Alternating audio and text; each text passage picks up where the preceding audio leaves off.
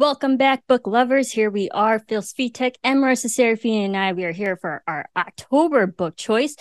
It is Stranger with My Face by Lois Duncan. This was my choice. Who man, what a ride. We're gonna get all into it. Spoiler heavy. If you haven't read the book or seen any movie adaptations, pause us, go read the book, and then come back to us because we're gonna talk all about it. Um, yeah, lots to discuss. Phil, what were your quick thoughts? Uh, well, certainly an interesting selection for you. I uh, know. given given the genre, but uh, it is by the same author. I didn't realize that. Uh, uh, I know what you did last summer was actually a book, so same author, and you know, so I kind of found that out before reading the book. So I was like, oh, okay, this is a this is going to be a horror thing.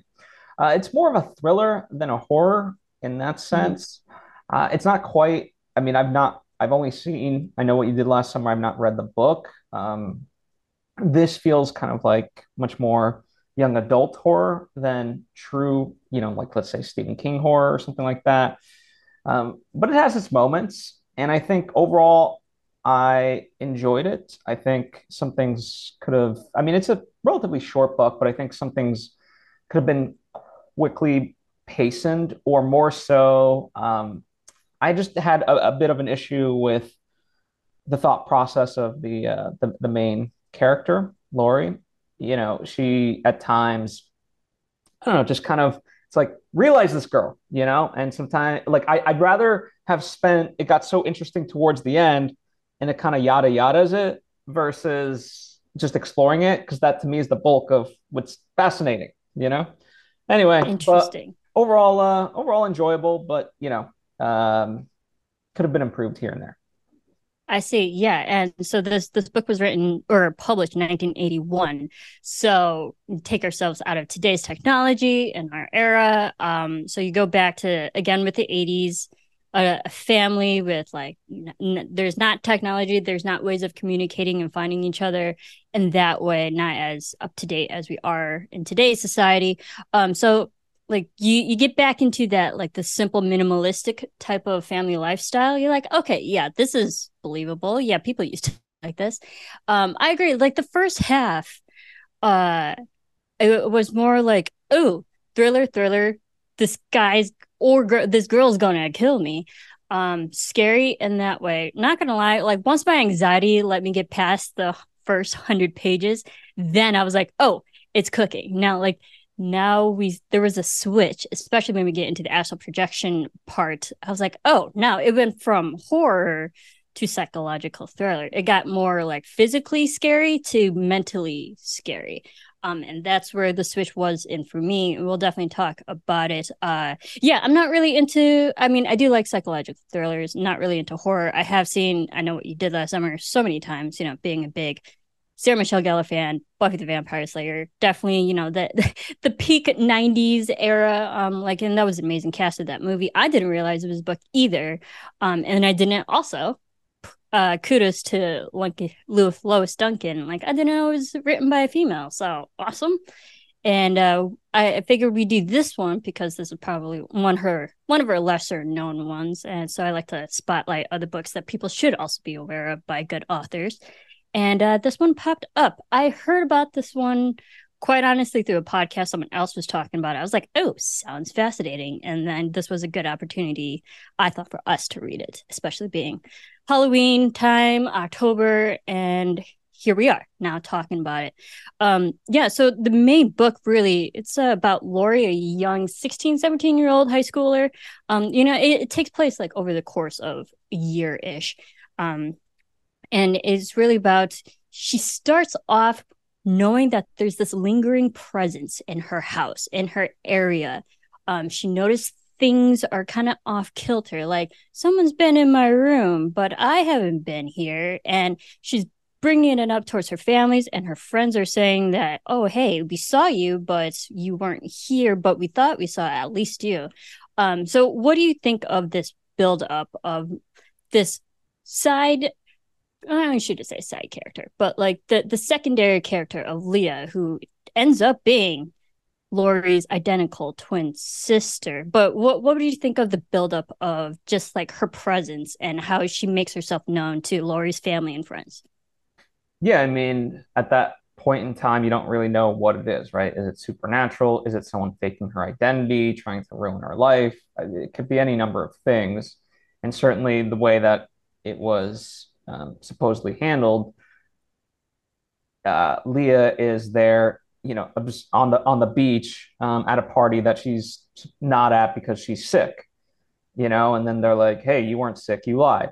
And what i also like about it it's not just a one way thing it's like okay they found you supposedly lying but the reason they found that was because you were making out with uh, you know one of the best friends. Yeah.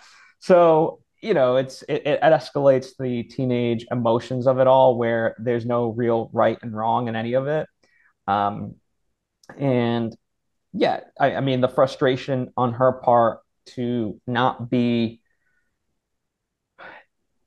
B, she A, she doesn't know what is going on. B, she can't really explain it to people, and they don't believe her that like, hey, that wasn't me. Yeah, yeah, whatever. You're a liar. Um, and so I appreciate that, and I thought the setting you know, having to like bus them to the ferry, to the school and stuff like that every day, it's like it becomes unavoidable in terms of the the human interactions. So I thought that was really well done of the cattiness of it all, the supernatural maybe elements.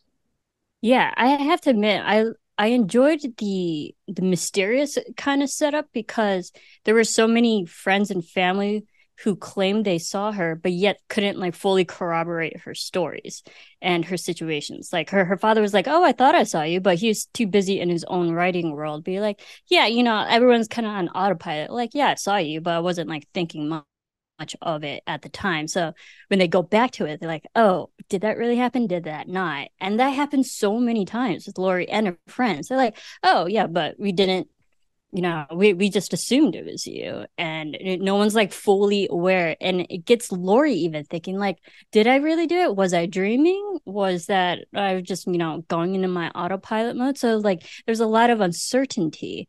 And i was like what can we believe? Because you know that that's the whole like there are statistics of people you know witnesses to crimes. And when they have to go back and recount what they quote unquote saw a lot of it's um incorrect because yeah. they're not fully paying attention to the details. So it's kind of like that same way. It's like who's really telling the truth, who really saw what they saw. And uh, that part was confusing in a sense, but I liked it because it made everyone's like, uh, you know, question like, what's really happening? We yeah. really don't know.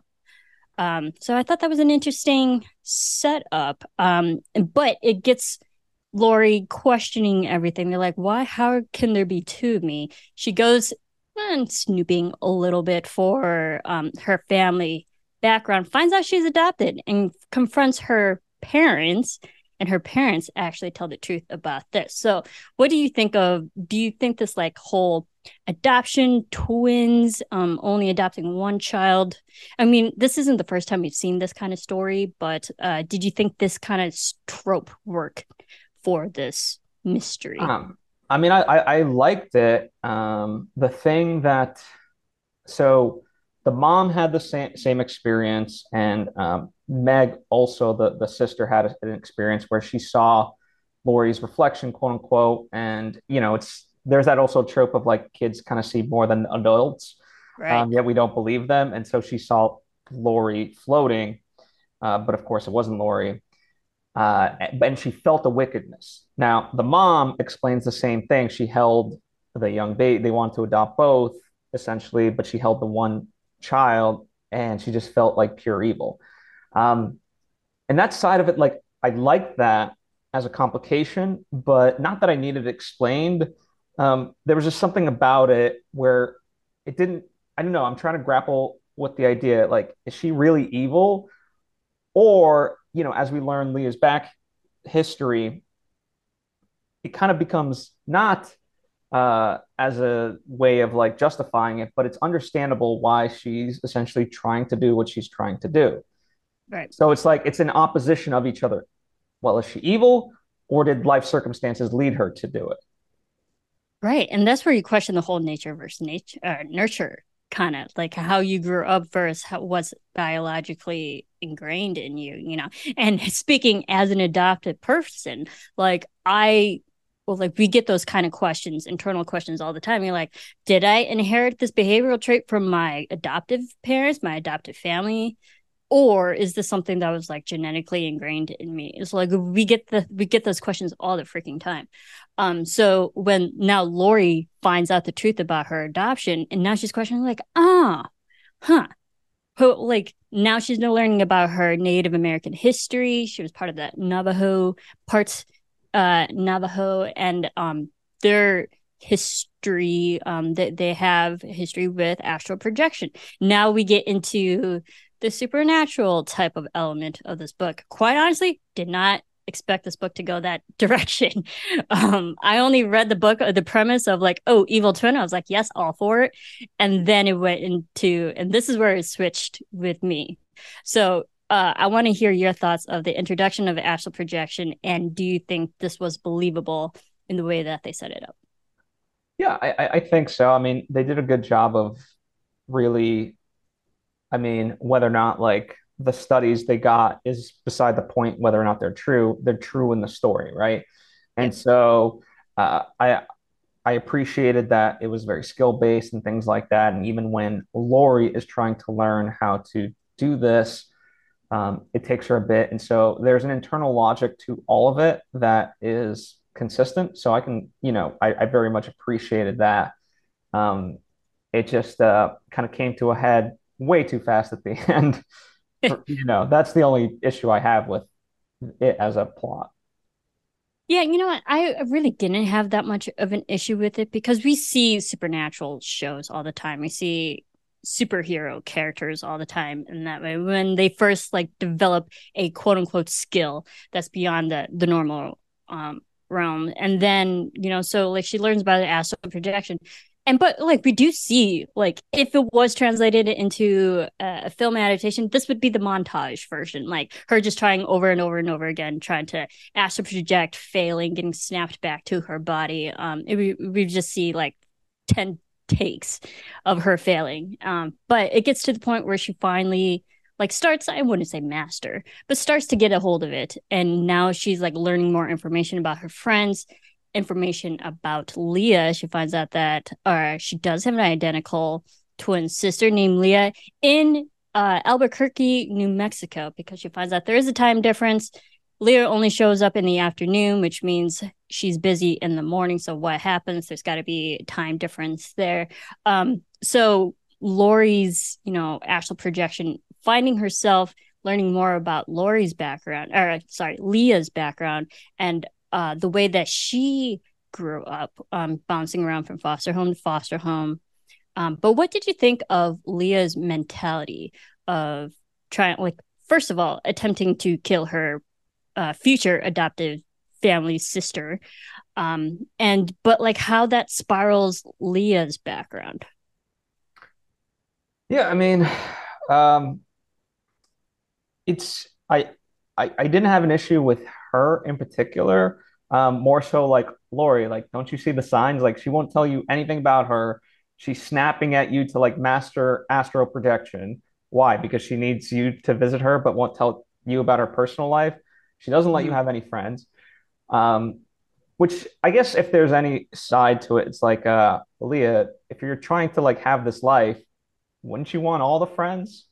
you know, like right. I understand, you know, Gord, you would want to be with Gordon, the hot guy, you know, uh, and stuff like that. So it, it's kind of interesting in that way. Yeah. If anything, I just have an issue with Laurie not catching on as quick.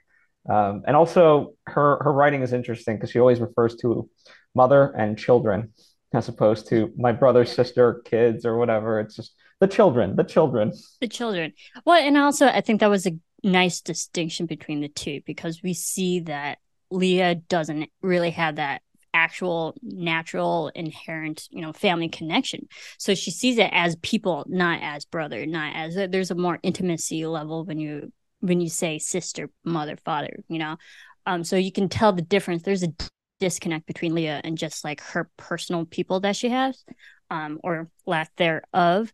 and but I like that distinction because it shows oh because you know we see laurie once she starts questioning and like she goes on a teenage fit like you're my real family you're not my brother and sister yada yada. And then like as the story progresses she realized oh no they are my family i kind of need them i do care about them. And um so you see the importance of how family really does ground laurie and that's what leah's been wanting this entire time.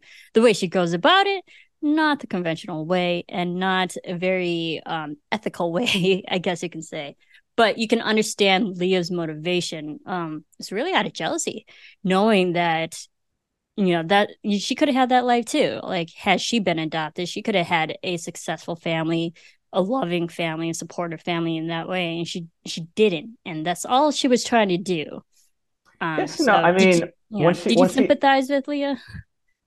I mean it got a little bit difficult because once she does get into laurie's body you know that aside in terms of a judgment wouldn't she want to embrace the family and be like, "Hey, let's have game night. Hey, Meg, like let's hug." What, what you, you you know what I mean? Like right. and and feel that love. And maybe she would be awkward about it because she's never experienced it, but she's longed for it. And yet, like, you know, she just does all the things not wrong, but it intentionally just like you're a brat, get the hell out of here. Yeah. It's know? like she finally got the family and then she's treating them like like dirt. Why? Yeah, so it's like you've already ruined your life in that sense, which okay, understandable. Here is your second shot, and you're about to go to juvie on day one. Yeah. you know?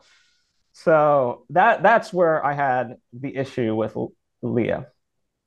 Yeah, I did question that. I was like, Leah, it's like, uh, I get it. You're jealous. You're also angry. You have anger issues. Um, that's what therapy is for.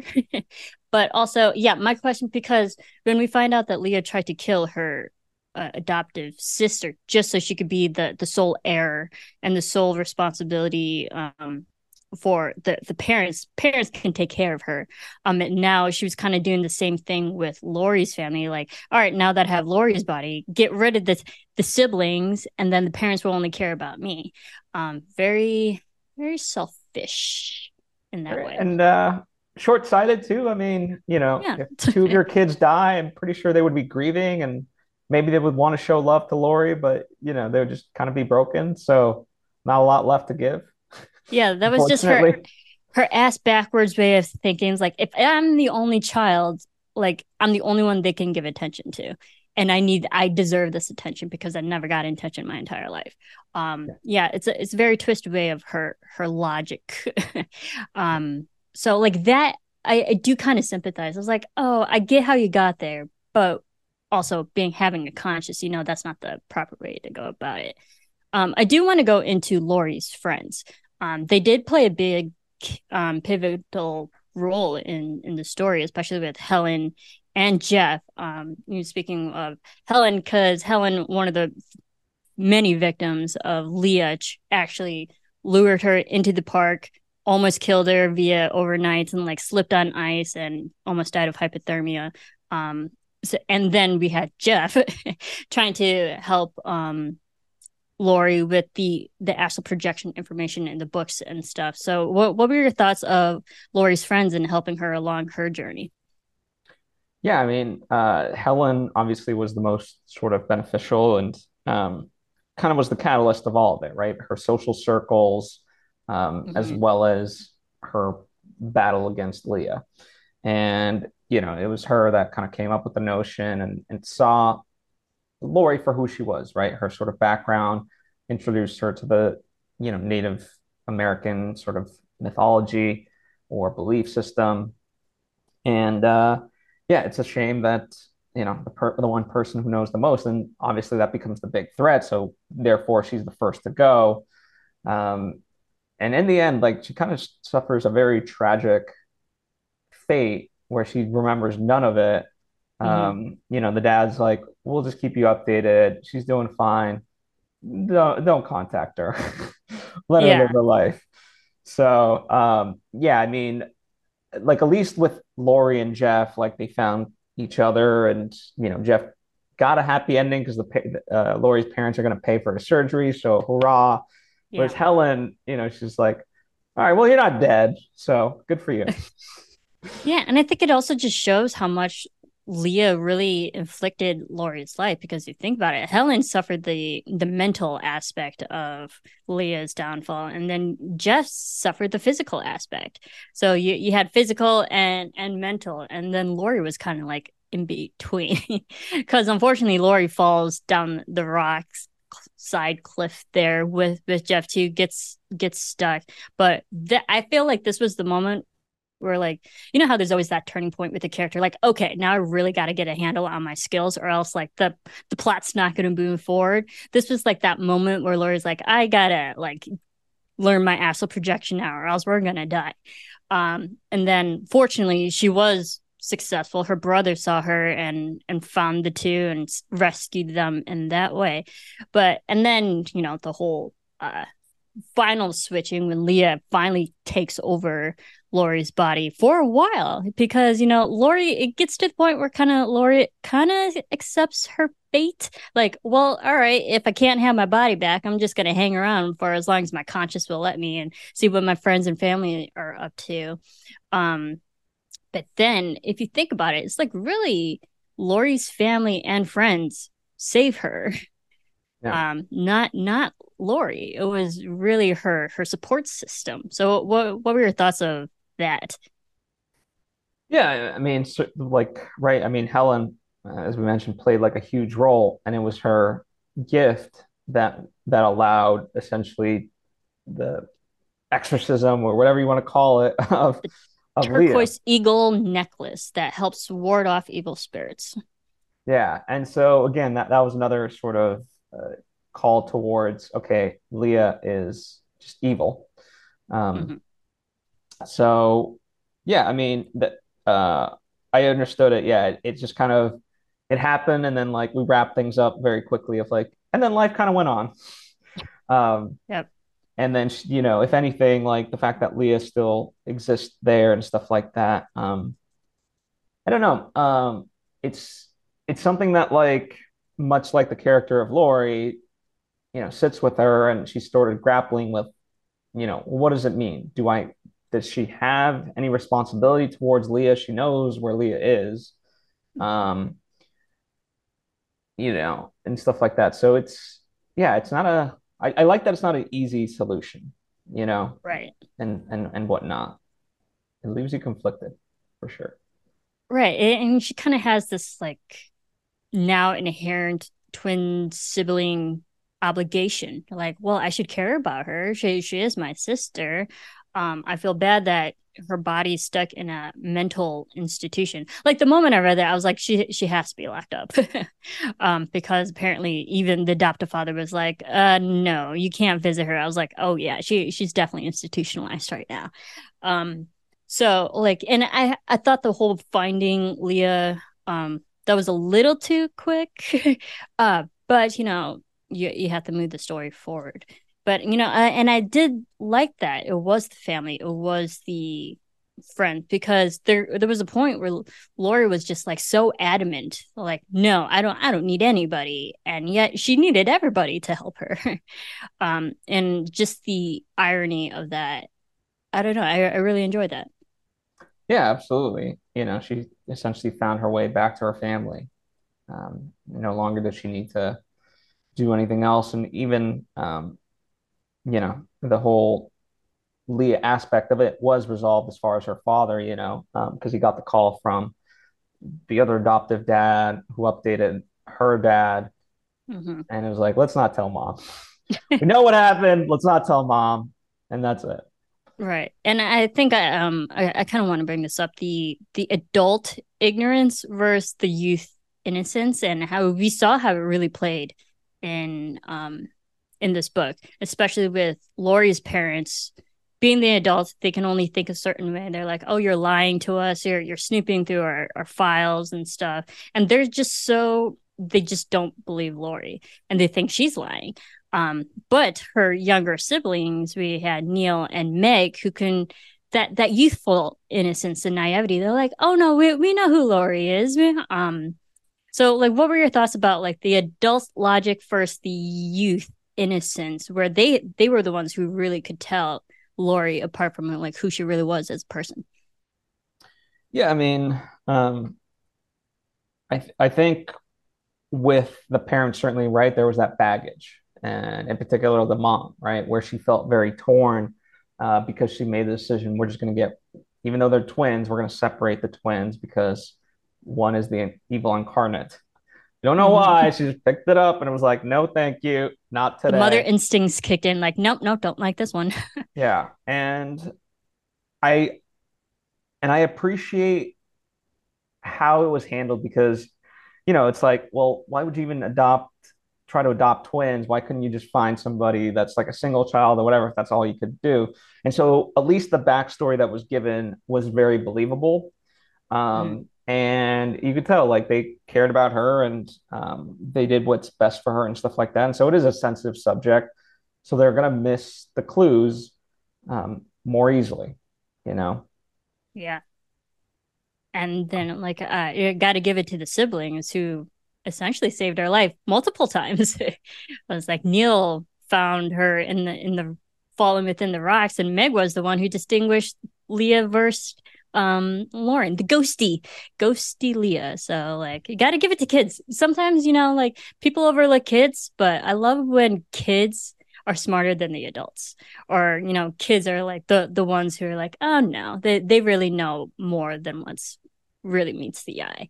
Um, and we saw that in this. And um going back to this is it this book was written in the 80s so this was like pre cell phone boom pre internet um, if you had to look something up, you had to dial the operator, be like, yo, give me this state, give me this um, town, give me this person. Like you had to find, you had to call someone to connect you to someone else instead of also looking up and Googling. Calls. It is. Like, I mean, um, we, we and then I was like, so oh, right. like, do. And my, I, I think my question is, is like, do you think this story would be believable if it was written in the 21st century? Yeah, I mean, you have to modernize it a little bit, but I think there's a, yeah.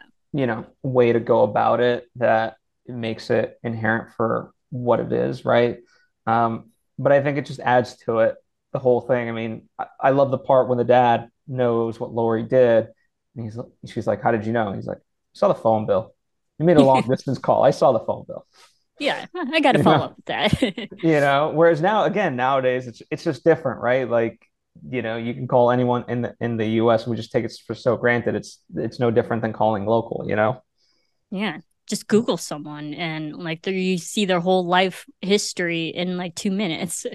Yeah so um, um yeah it just it just would have been different um in that way but yeah I I I do uh I do like you know things that are kind of of their time and yeah it feels in some sense like an 80s thriller, you know, like a good thriller. Yeah. So um, it was all there. Uh, I enjoyed it. And yeah, I mean, now, I mean, I'm not saying that astral projection exists necessarily, but like certainly, like we we as a society have done a lot more research into the spiritual realm and stuff like that. And so, for it to kind of be at the at the start of it here, um, you know, and, and and Stanford and stuff like that, I, I appreciate that at least they attempted you know, to justify everything and, and made it work. So again, the internal logic of it right. for me really worked. And I mean, that's what kickstarted off was her distress and that need to project. And then once she knew that she could do it, she knew that feeling. So it's like reverse engineering it as opposed to starting from scratch, not knowing where you're going or what you're doing. Right. Um, and yeah, I, I, like that because even Lois Duncan, the, there has been revised publications of this story since the original publication with updated technology. Um, but Duncan herself said that she introduced cell phones in the revised version because uh, many of the plots that she writes, she has the protagonist be in dangerous situations and who aren't able to reach the outside world and that's like where the struggle um, comes in. Um, so yeah it's like technology can really do save people's lives and the lack of it causes more jeopardy and i think that's the that's the thrill part. Is like oh no how do they get themselves out of this situation? Or you flip it on its head like scream. thinking. scream did a great version of it where you know, it's got all this technology, and then all of all a the phone calls. well, the phone calls, but you know, they lock themselves in the house, and it's you know, like everything's smart technology, but then the person is able to control the smart technology and unlock the locks. And mm-hmm. what are you going to do? You know what I mean? So it, it, you can lean into it. You can, so it, it, it all works. It just, you have to be clever in how you use it. Yeah. So, um, overall, I did uh, I did like the story. Uh, once you know I got past the, I I had to stop this a few times. My anxiety was like, oh, oh, don't like this. There's a girl staring at her with evil eyes, and then there was another part where she she woke up and the girl was like literally looking over her um, with an evil smile. I was like, no, no, no, don't like that. I gotta go to bed right now. Um, so I stopped a few times. Uh, but like once we got to the astral projection, I was like, all right, okay, now now uh, I'm more ex- susceptible to that because I don't know. I I loved Supernatural. Um, Charmed is one of my all time favorite shows ever, and the character Prue, the oldest, actually one of her physical or one of her active abilities is astral projection, and I think that show actually does a great job of visualizing what it does to the corporeal body um, when the astral projection is doing something else, the the body itself is kind of um, vulnerable. It's like anyone could kill the body because it's just there. Um, and you know, you and I were both into uh, Avatar, Last Airbender, and Legend of Korra, and they do a lot of spiritual projection in that way, which is basically their own version of astral projection too, um, going into the spirit world. So like you can see a lot of modern shows and um, movies and stuff that like really do delve into their own version of astral projection and how it's evolved over the decades. And um, I, I definitely say check out those shows if you really want like a better understanding of astral projection and what it actually does. Um, and so when we got that in in the book, I was like, all right, yeah, I'm for this. I like this. Yeah, when um, it comes to uh when it comes to astral projection, it's like the Russian roulette musical chairs, you know, that'd be like a fun like hey, there's going to be four bodies. Go. Who you got? You know, when the music stops, go grab a body. There's, there's yeah, six of you. Also, I mean, hey, speaking of, you know, um, Sarah Michelle Gellar, like there's an amazing scene and I got it. And Now I'm going to show my age. Scooby Doo, the 2002 live version. There's a whole scene where their spirits are switching bodies like for 10 minutes. It's great. Um, it's also like you know there are so many different versions of what you can consider out of body experience so projection, people experiencing other bodies, but yet still aware of what's happening. Oh, it's amazing. I'm going to go watch that movie after this. Uh, so this book actually got um, a lot of recognition as, as it should. Um, it won the Massachusetts Children's Books Award and the California Young Reader Medal. Um, it was named New York Times Notable Book of the Year and American Library Association Best Book for Young Adults in 1981 and the staff at University of Iowa selected the novel for the following year's book for young adults. So it was like really big in the young adult um, fiction story. And then, you know, going into Lois Duncan, I've never read any of her books. Um, definitely have heard of her. And uh, because you know, I know what you did last summer, but like she has an interesting history. She she grew up in, or she was born Philadelphia, grew up in Sarasota, Florida, but as um as an adult she moved to uh new um new mexico. So that's where like the whole the western kind of side of the world um and plays into her stories and stuff. But she she started writing as a teenager and she wrote for 17 she wrote a lot of like articles and stories and stuff.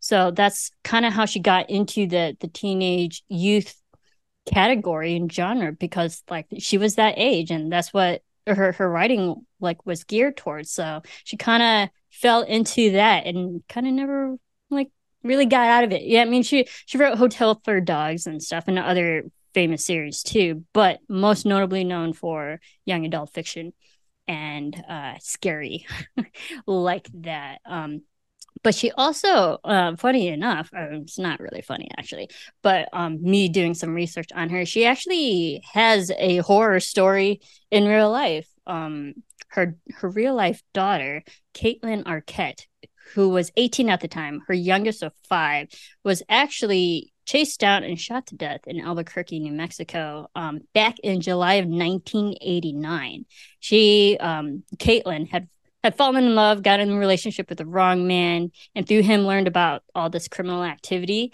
that were happening and she was going to blow the whistle on him broke up with the boyfriend and was going to call uh called them out and actually got murdered for it. And but the problem was that the and the police were it was a big cover up and uh, there, there was a lot of protection going on and they gave the case back and it was deemed unsolved still a cold case. Um, and they just kind of they're like nope nope it never fully got solved. But that was the the the catalyst for Lois writing the story Who Killed My Daughter, which like really propels her forward in the the horror mystery um fiction aspect, but it was like really based on her a real life tragic event. So like, she's seen a lot of horrors in her life too. Like, oh wow, that's scary. I can't imagine having that kind of life. That that's unfortunate. Um, but Very yeah, I mean. Uh, yeah, and unfortunately, she has passed away. Um, but her her work you know outlives her. We're, we're still reading it and uh, you know what? I'm kind of i not gonna lie i'm i'm curious to read her other books. So now maybe i'll i'll read i know what you did last summer. I've seen that movie multiple times and i'm not a horror fan whatsoever. So like eh, i know what happens. Um so anything else about this book uh about lois that we may have missed or you'd like to bring up no, I mean, overall, it was an enjoyable book. Certainly, you know, I could see if you're kind of in the teenage years really being into this, you know, um, and that goes for guys, women, it doesn't matter, right? I think, uh, you know, especially like in middle school, I think this would be like one of those, like, okay, it's fun, but it's also scary, you know? Mm-hmm. Um, so I think that's like a great age to read that read this book you know so right um yeah you do have to finish off that leah does actually pass away and i think there there was a moment where uh Laurie's father is informing her um, after the, him finding out about the long distance phone call. They're like, "Oh no, Leah did um, did actually pass away. Her body is no longer there. Therefore, not posing the threat that she will ever taunt you again. But her presence is there but her presence is there. Um, so, but and I think there there was a nice because you even if you read at the beginning of the book, the whole story, the main story is basically a flashback. Um, because Leah's reflecting on what happened a year ago, and now when we get to the end of the book, now or, or now Laurie's eighteen, she's off to college, and she's like, okay, I had this happen to me, but now I can move on with my life. Um, and I think Lois does Lois does that. It's like, oh, it's always like a year. Like look back a year ago. Like I know what you did last summer. I know what you did. Like Leah taunted you last year. So you know, um, that's a recurring thing with her writing, I guess. Uh, overall, I actually did enjoy it. Once I got past the the scary horror part and into the supernatural, I was like, "Yep, all right, got it. You got me." Yeah. Um, yeah. So let's talk about uh books that you read for fun, Phil.